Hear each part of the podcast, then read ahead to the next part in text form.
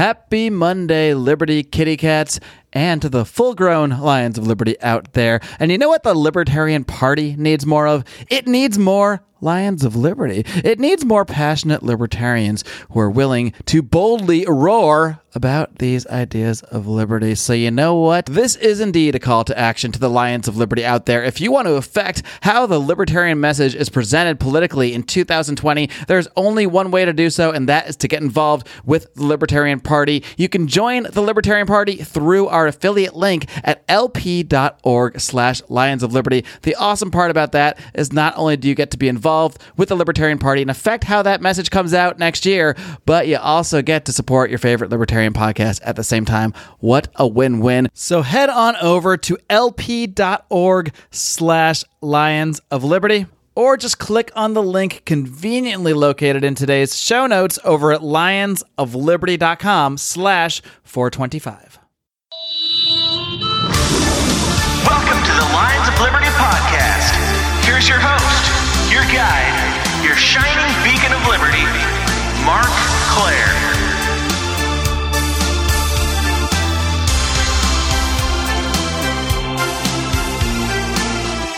All right, my Liberty kitty cats, welcome back to the flagship Lions of Liberty podcast. And as many of you know, last week was an election day. And while I guess the big L libertarian candidates didn't achieve any huge victories in the so-called major races, you know, they didn't become any governors or senators or anything like that, they certainly did make an impact on the election. And one race in particular has come to the attention of many, and that being the race in Kentucky, where the Republican governor Matt Bevin lost to his Democratic opponent, Andy Beshear, and he did so by less than the margin that the Libertarian candidate, John Hicks, had gotten, by less than the number of votes that he had received. So therefore, many are coming out. Many Republicans are coming out and saying libertarians spoiled the election. Even many, sort of liberty Republicans thought that Bevin should remain as the governor, as the better option, and think that libertarians might have spoiled the election. You hear this a lot. So this really came at an interesting time because there's someone that I've been talking to about coming on the show over the last few months. And I think the situation that happened last week, it served as a really perfect opportunity to bring him on, so we're doing that right now. He is the executive director of the Center for Election Science, a nonpartisan, nonprofit dedicated to studying and advocating for better voting methods. Very pleased to welcome Aaron Hamlin. Aaron, are you ready to roar? Absolutely. All right, man, and we're going to get into things a little bit. We're going to get a little bit more into, as I mentioned at the top there, the election that took place in Kentucky this past week and how it applies to the work you're doing at the Center for Election Science. But first, I want to get to know you a little bit better. And so I'm kind of curious, how did you first get interested in politics overall? What sort of made you catch the political bug? I think, like a lot of people, I just have issues that I care about. And the way I got interested in voting methods was seeing friends of mine while I was in graduate school voting against their interest. It bothered me so much that I decided to figure out what the cause of it was, and learned about voting methods and have been obsessed ever since. When you say voting against their own interests, are there any examples that can come to mind? Yeah. So like the particular issue when I was in grad school, there was a healthcare reform issue that a lot of my friends cared about, and I noticed that they were voting for people who were opposed to that healthcare reform. And so I was just kind of startled by that. I thought, well, if my friends aren't going to vote for the people that support that issue and they really care about that issue, then who is? And of course, like, there are all kinds of issues when people vote against their own interests and the actual issue doesn't get advanced, even though people actually care about it. So that whole thing was just alarming to me. So was it more just like not as much a lack of people having information about issues, but the fact that then that information didn't necessarily lead to them taking actions that would, logically lead from those views? Yeah, the latter. They were very well informed and were very vocal about like this particular issue. But when it came time to vote, they were just like, the people that actually think the way that I think, they're not going to win, so I'm not going to vote for them. Gotcha. So you saw kind of the voting method in a way as discouraging people from voting, making them think their voice doesn't matter. And if your voice doesn't matter, then why bother voting no matter how educated you might be on a certain issue? Well, it was maybe even a little worse than that. I mean, they weren't not voting. I mean, they were still voting. The issue was they were voting against their own interests. So they were not only voting, they were voting and offering information that was contrary to what they actually thought, as a super compromise, and not actually supporting the policies that they really felt strongly about. All right. So what actually led to the Center for Election Science here? I don't know how. I know you're the executive director. Were you also the founder? And what is the actual mission? And what you guys try to do to, I guess, help people make better voting decisions. Yeah. So as an organization, we study and advance better voting methods. People who are elected to office, they have a lot of responsibility. They have to decide how an enormous amount of money is spent, and they determine the policies that govern our day-to-day lives. So if it turned out to be that the way that we elected them was really bad, or it didn't allow us to actually provide the information necessary to elect the people that reflect our interests, that would be a bad thing, because that would ultimately mean that our personal policies and issues that we care about aren't being addressed properly. And unfortunately, that's what's going on. So as an organization, we look at better voting methods. We try to take a practical approach as well, and getting those better voting methods, being able to make sure that we're able to empower voters to be able to elect the people that actually represent them. All right. Now, on the subject of these better voting methods, I know the one that you are out there talking a lot about is specifically approval voting. And I want you to be able to describe that in a minute. But first, I want you to, if you could address what is the problem with the current voting system that we have in most cities, towns, federal, et cetera. What is the problem? Why can't we just leave it as it is? Oh, it's so bad. And now you have 3 hours to answer. The current voting method that we have is a choose one voting method. It's called plurality voting or first past the post. It's called choose one voting method because it's more descriptive. And on its surface, it sounds like, sure, we're electing one person. We should probably only get one vote. What's the big deal? But there's a lot of big deals. One is that, say there are multiple people that you like on the ballot, and because you can only choose only one, those candidates that are kind of similar, their vote divides. And by the mere fact that they have similar candidates, that means that some dissimilar candidate who can be terrible can wind up winning. So that's doesn't make any sense, and that leads to a bad outcome. Also, like I mentioned before, people are afraid of throwing their vote away, even when there's a candidate running that has policy issues that really speak to them. If a voter looks at that candidate and says, that candidate doesn't have a bunch of money and they don't have name recognition, so I don't really think that they're going to be very viable. And so that what that does is that limits us to be able to hear their ideas and actually get a reflection of support that accurately represents them and the policies that they push forward. And right now, good ideas are marginalized, or they don't enter the ring at all, because oftentimes as a candidate, even if you're bringing good ideas to the table, who wants to run a race when you're just constantly being marginalized the whole time? So we're missing out on good candidates as well. And then we get these polarized winners due to vote splitting around the middle. So we can have more partisan winners compared to more consensus style winners. So those are three big issues with our current choose one method. All right. Well, then on that note, how does approval voting, and we could talk about a few different other voting methods too, but how does approval voting specifically address those issues? Sure. Well, let's start with the vote splitting one. If there are multiple candidates on your ballot, say there were two or three people where you're they really nail this particular issue for me. I really care about the way that they're handling education here. And they have similar policies here that I really care about. And so there, you can say, I don't have to split my vote. I'm going to vote for all three of these people. There's other folks on the ballot. They didn't really speak to me. I didn't really like what they were saying. And so you can vote for all those three people, and you don't have to worry about vote splitting going on as a whole. So you can vote for as many candidates as you want. That's right. Yeah. Under approval voting, pick as many candidates as you want. Most votes wins. So you're not limited. The idea being I give my approval to any of these. That's right. That's right. You determine what that threshold is for you in terms of whether you approve someone or you don't approve them. And when there are multiple candidates that you like, you can support multiple candidates. So that's the vote splitting issue.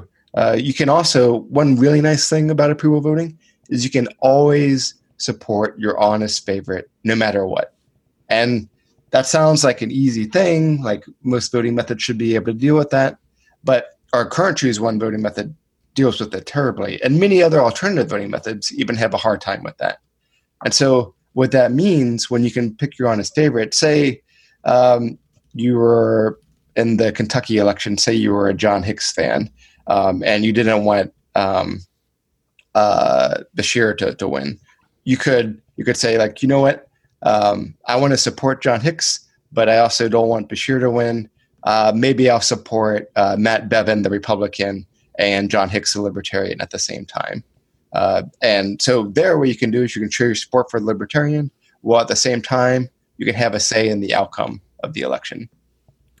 It's almost like disapproval voting. It's like you're just leaving off anyone that you think is just completely unacceptable, and then I guess you're just kind of saying, all right, I can deal with any of these, even if I might have preferences sort of within that. Yeah, that's right. And the big thing there too is, even if, say, your favorite candidate, even if they don't wind up winning, it's important that they get that support. Because if they don't, what happens is they get marginalized from the media, they miss out on debates, and the ideas that you really are supporting them for in the first place, they don't get heard. Like, you want them to be able to influence the feel of the election. And if they're not getting support, and if people feel like that candidate is just nobody likes them, their ideas aren't going to get any traction. And that's the opposite of what you want. Let's, since you brought it up here and I did want to address it, why don't we kind of run this Bevin election, or I guess not election, it's still being contested as of the recording of this show, actually.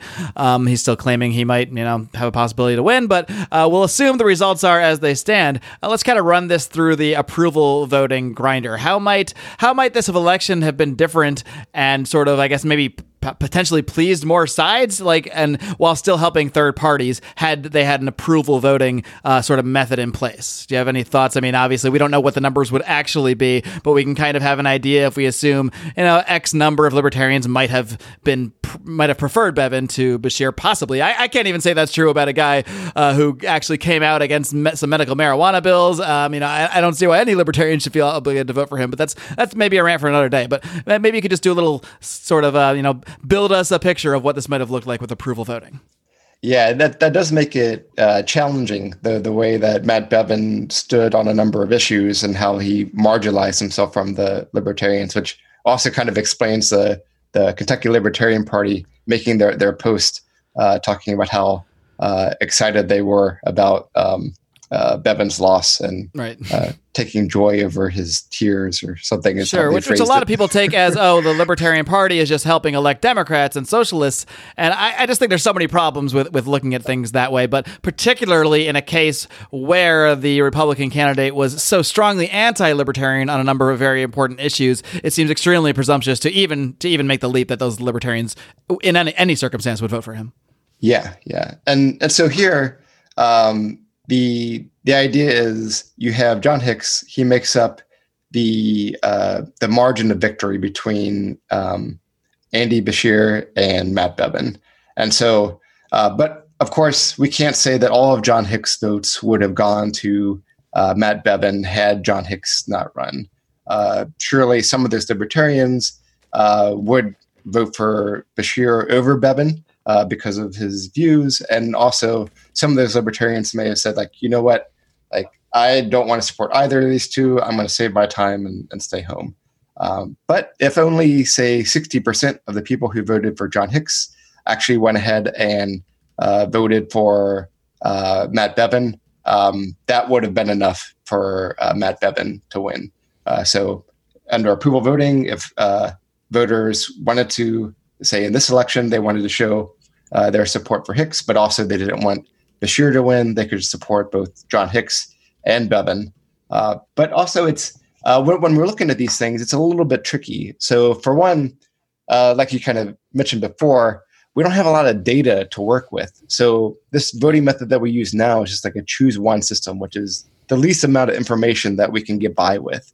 Mm-hmm. So that kind of puts us in a weird situation. And then there's also the idea that we're looking at this right now and we're saying, okay, well, if like right at the last minute voters had had the option to choose more than one, what would have happened? And that's a bit of a different question than asking, okay, well, what if we rewinded? What if we rewinded back to the beginning of this election or even before it? How would the election have played out? And the way that the election could have played out differently under approval voting is that John Hicks could have been able to get momentum because Matt Bevin was talking a lot about policy issues that was marginalizing a lot of libertarians. There was a lot of opportunity there for Hicks to be able to gain support under polling. So normally when you do polls, they ask you to choose just one candidate. But if they're doing, say, approval voting to match the voting method, then you can pick all the candidates that you want. And under that circumstance, John Hicks could have gotten a lot more support and been able to grow from that and get his ideas heard under approval voting.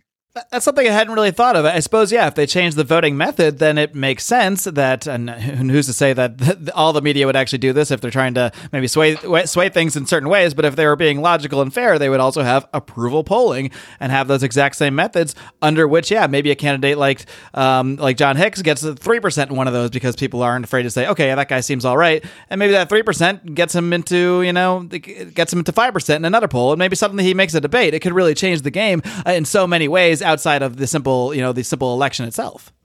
Yeah, and it's really not uncommon to see vast differences in support with third parties when you're looking at approval voting versus a regular choose one method. It wouldn't surprise me at all if John Hicks was able to get, say, 10 times more support at some point during the election. And at that point, you can't kick somebody out of the debates when they're getting 20%. Right. Right. And I think nowadays, so many people vote on fear. I mean, we saw this in the reaction. So many Republicans, even many people who I know as generally being pretty libertarian, were just upset with the Libertarian Party for, quote unquote, helping the Democrats. But I think what that is just an expression of fear of the other side. As we see so much in politics, Republicans have so much fear of the other side that they will ultimately default to supporting candidates, even when they disagree with them on so many important issues, because they're just too afraid of that other side. And of course, the same thing goes the other way. Democrats might like a lot of things libertarians say or that Green Party candidates say, but they're so afraid of the monsters on the other side and the Republicans that they're always just going to vote for the Democrat. And it does seem that this is at least one system, while maybe not completely changing the results of elections, can at least help third parties at least get a little more attention and eventually maybe even work their way into debates. Yeah, absolutely. And I tell you that there's nothing that annoys me more when people are talking about marginalizing candidates or trying to shame either candidates or voters from either voting the way that they actually feel or shaming candidates from running in the first place. How do you have a functional democracy when you don't have a competitive marketplace of ideas within the election? If you're trying to shut that out, you're just asking for failure. Yeah, I particularly cringe when I see libertarians do that kind of thing. Libertarians who are supposed to be espousing a philosophy of personal choice, personal freedom, and all these wonderful things, caving into those same ideas, the same ideas that so many of them rejected to get to this place in the first place, rejecting the duopoly, rejecting the Republicans and the Democrats and the entire paradigm as they have laid it out of this false choice. To see a lot of people defaulting to that, it's a little disheartening. I shouldn't say a lot of people. I should actually say it's very few. Most libertarians don't really take the pleas and the plight of the two parties too very seriously, but there's a few of them out there.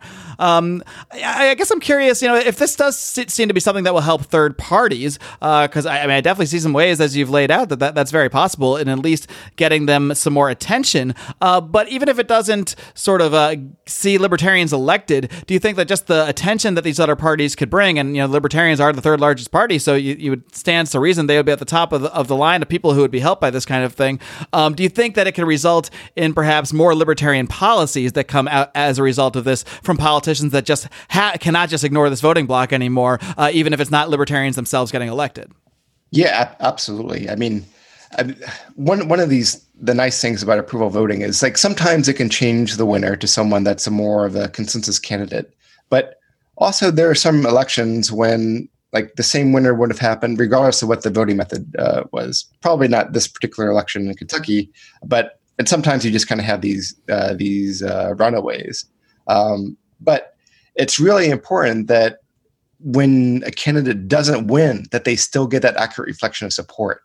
It's that accurate reflection of support that can change the discussion. And absolutely, I mean, we've seen this in a number of elections where a candidate has a lot of support. People really rally behind that candidate. They don't have enough to win, but you see it in the debates. Like, other candidates can co-opt these ideas. We see this in third parties throughout history as well. A lot of these third parties, they bring new ideas, and then they get co-opted. Those ideas get co-opted by major parties. Now, I'm sure as a third party, like, they would look at it and say, like, you know what, I would have rather won, but that's a nice concession to actually get your policies adopted. Hold your horses, kitty cats. I have to jump in here for 1 second and tell you about another great libertarian podcast. And this one is not your typical podcast. This one doesn't really focus so much on the ideas of liberty, but on music. And who doesn't love music in some form or another? I guess some people don't, but who really wants to know those people anyway? Let's be honest. Anyway, the show is aptly titled Sounds Like Liberty. Sounds Like Liberty is hosted by Liberty's favorite nerdy husband Nick Picone and his wife Lizzie. They speak to guests every single week to find out who has the best music taste here in Ancapistan. And the Lions of Liberty have actually been on the show, at least a good number of us. Myself, Brian McWilliams, and Howie Snowden have all been on Sounds Like Liberty. We're still waiting for the John Odermatt episode, but we're not actually sure if John listens to music because we already know he doesn't watch movies. So here's what I want you to do. I want you to go ahead and go on over to ancapmusic.com and check out Sounds Like Liberty, or just search Sounds Like Liberty on your favorite podcatcher. That's all I do. I stick completely to the podcatchers, but Sounds Like Liberty is an excellent show and really does a great job of merging culture, music, and liberty together. I highly recommend this program. If that wasn't enough, the show is co-hosted by an African-American female ANCAP. I mean, what more could you ask for? And by the way, Nick did tell me to say that in the ads.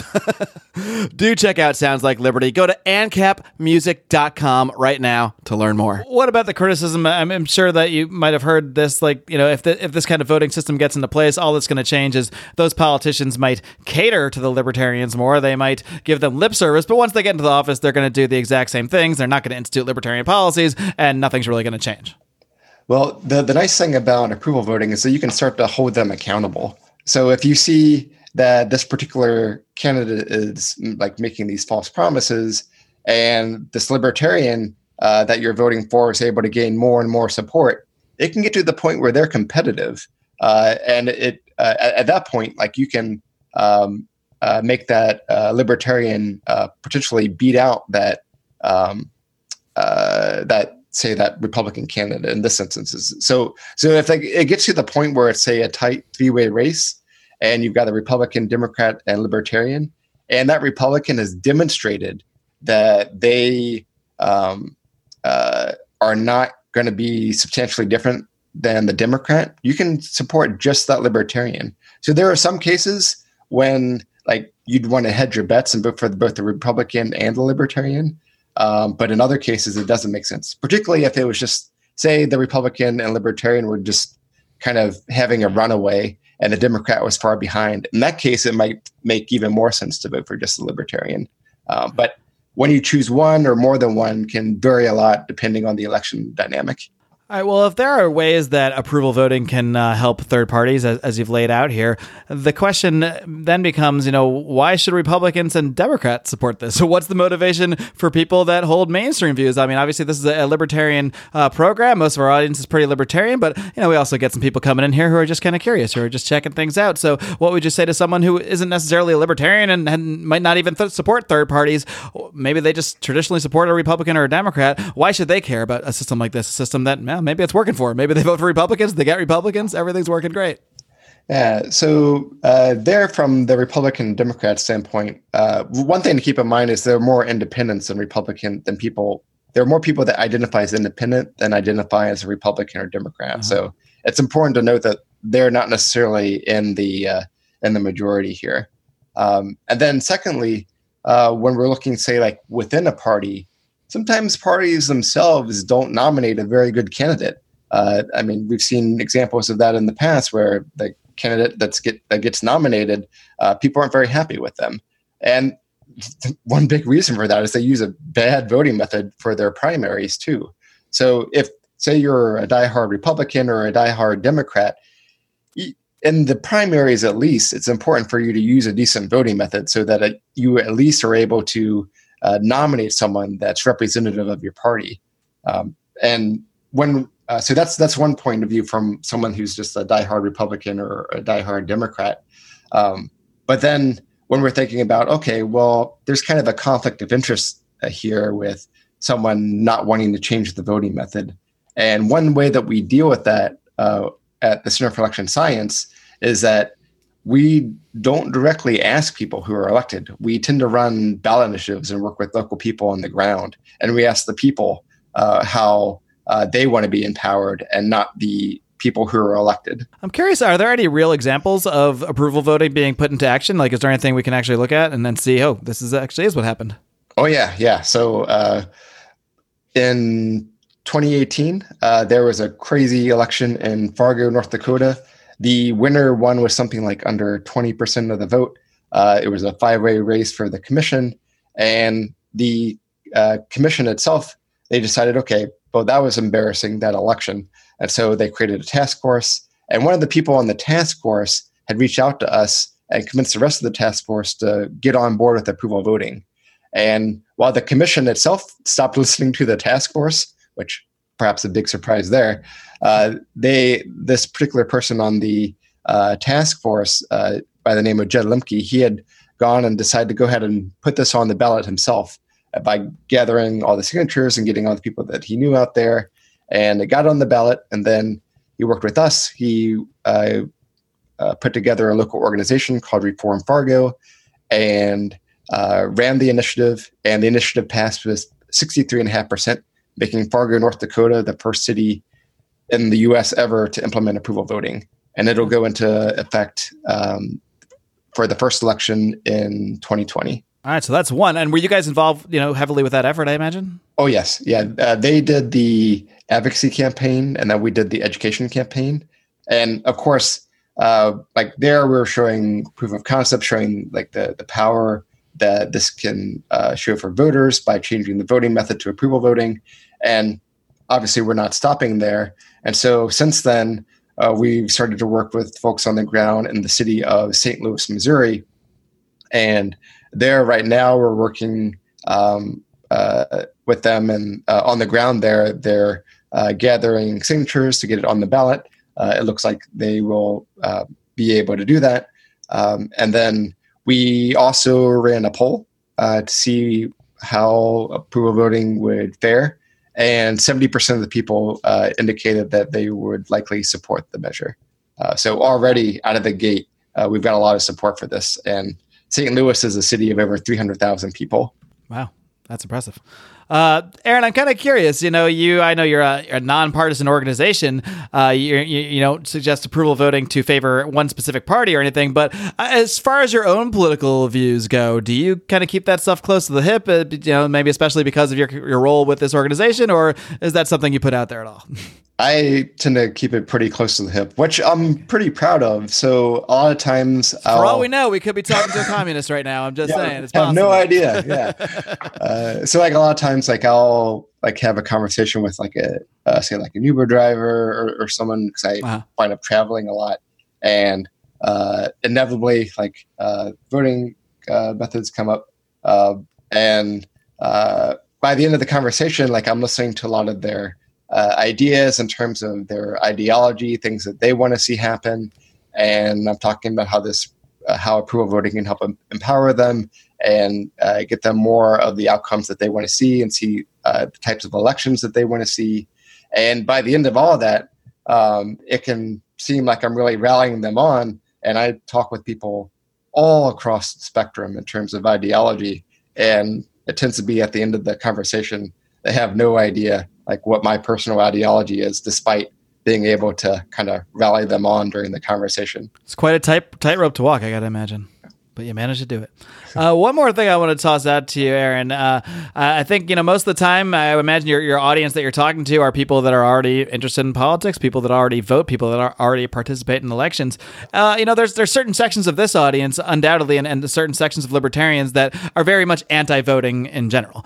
They just see any participation in the election process as immoral or what have you. So I'm just kind of curious if you want to take a stab at bringing a message to the non-voters out there, to the people that typically reject voting, reject elections. People that might even see the title of this podcast and roll their eyes, but thankfully they still got to this point in the show and are still listening along because they like me or whatever. What would you say to people like that? And perhaps you can work in a pitch at why, if we had approval voting, they might not look at elections in exactly the same way.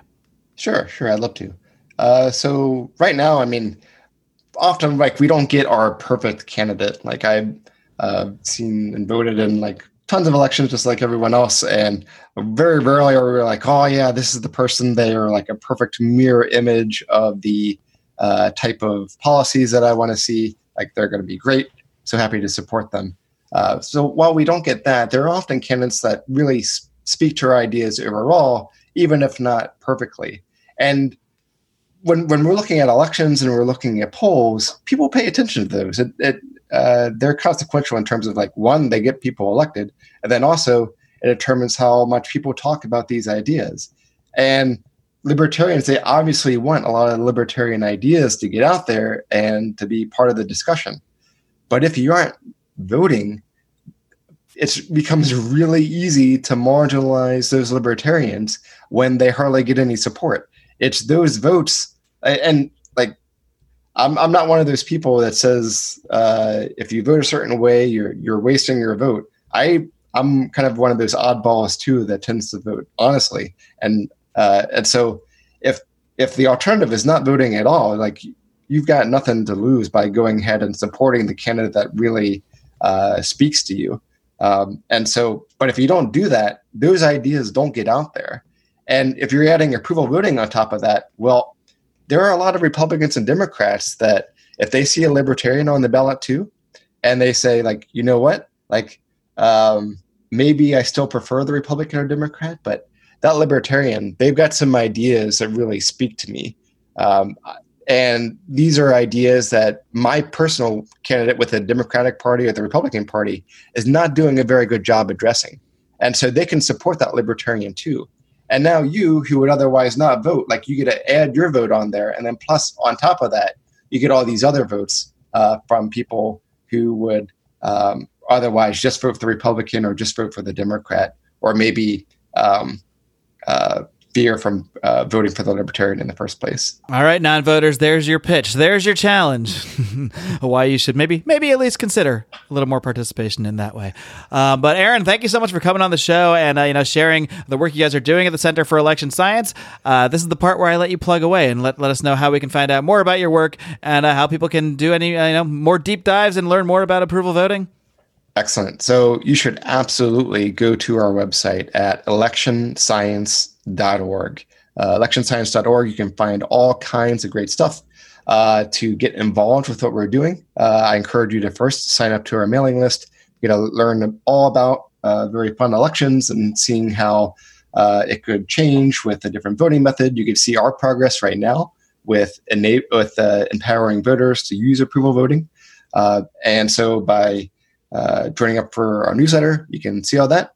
You can also sign up as a volunteer, or if you want to start a chapter in your local city to try to push for approval voting. And so you can do that. I would also encourage you to advance approval voting within the Libertarian Party. That's a very easy win for you to go ahead and make sure that you're nominating strong candidates by using approval voting and also making it part of your platform to make sure that you as a party are getting that reflection support that you deserve. And then as a nonprofit, the way that we are able to get things done is by people who donate. So if you liked what you've heard here and you like being empowered and being able to have your candidate get that accurate reflection of support, I would encourage you to invest in a better voting method by supporting approval voting and donating to our organization at the Center for Election Science. All right. Well, Aaron Hamlin of the Center for Election Science, thank you so much for joining the show today. Keep up the great work. Keep on roaring. Thank you.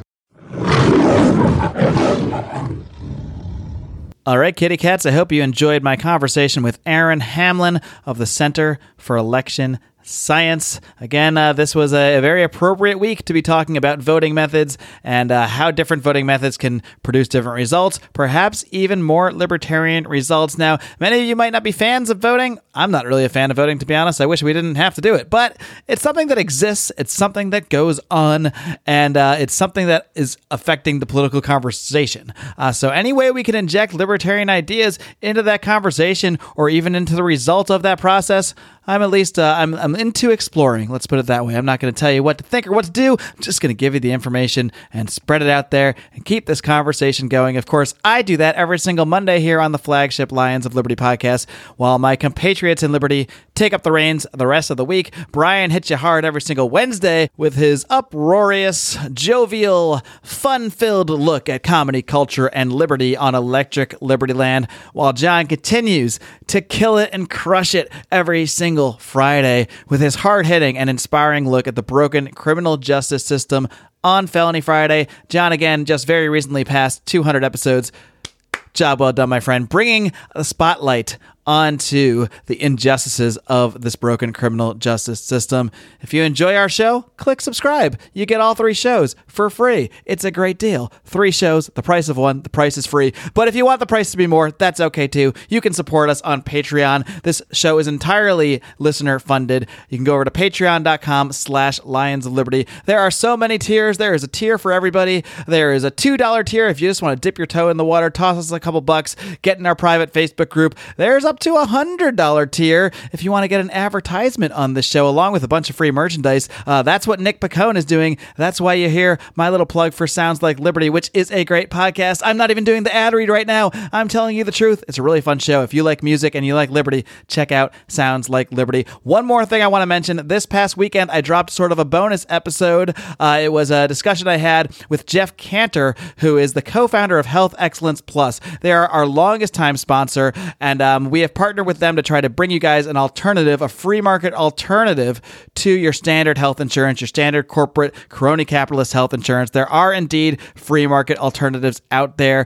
This one happens to utilize health sharing and a number of other methods to really help you find the best healthcare at the best prices, save you a bunch of money while setting a free market example. It really does not get better than that. So do click back in your podcast feed, check out that conversation I had with Jeff, or you can head over to lionsofliberty.com/health, where I've got all the information over there, including that interview. So be sure to check that out. And until next week, I can already tell you who next week's guest is because I had to bump her. I bumped her because of this the situation with the Kentucky election and really wanting to use that opportunity to discuss it when it's topical. But I am going to have the great Monica Perez on next week from the Monica Perez Show. A lot of you are familiar with her. A lot of you reached out and told me to have her on. So you roar, I listen, we roar back. That's how this works. So we'll see you next week with Monica Perez, and until next time, kids, live long and live free.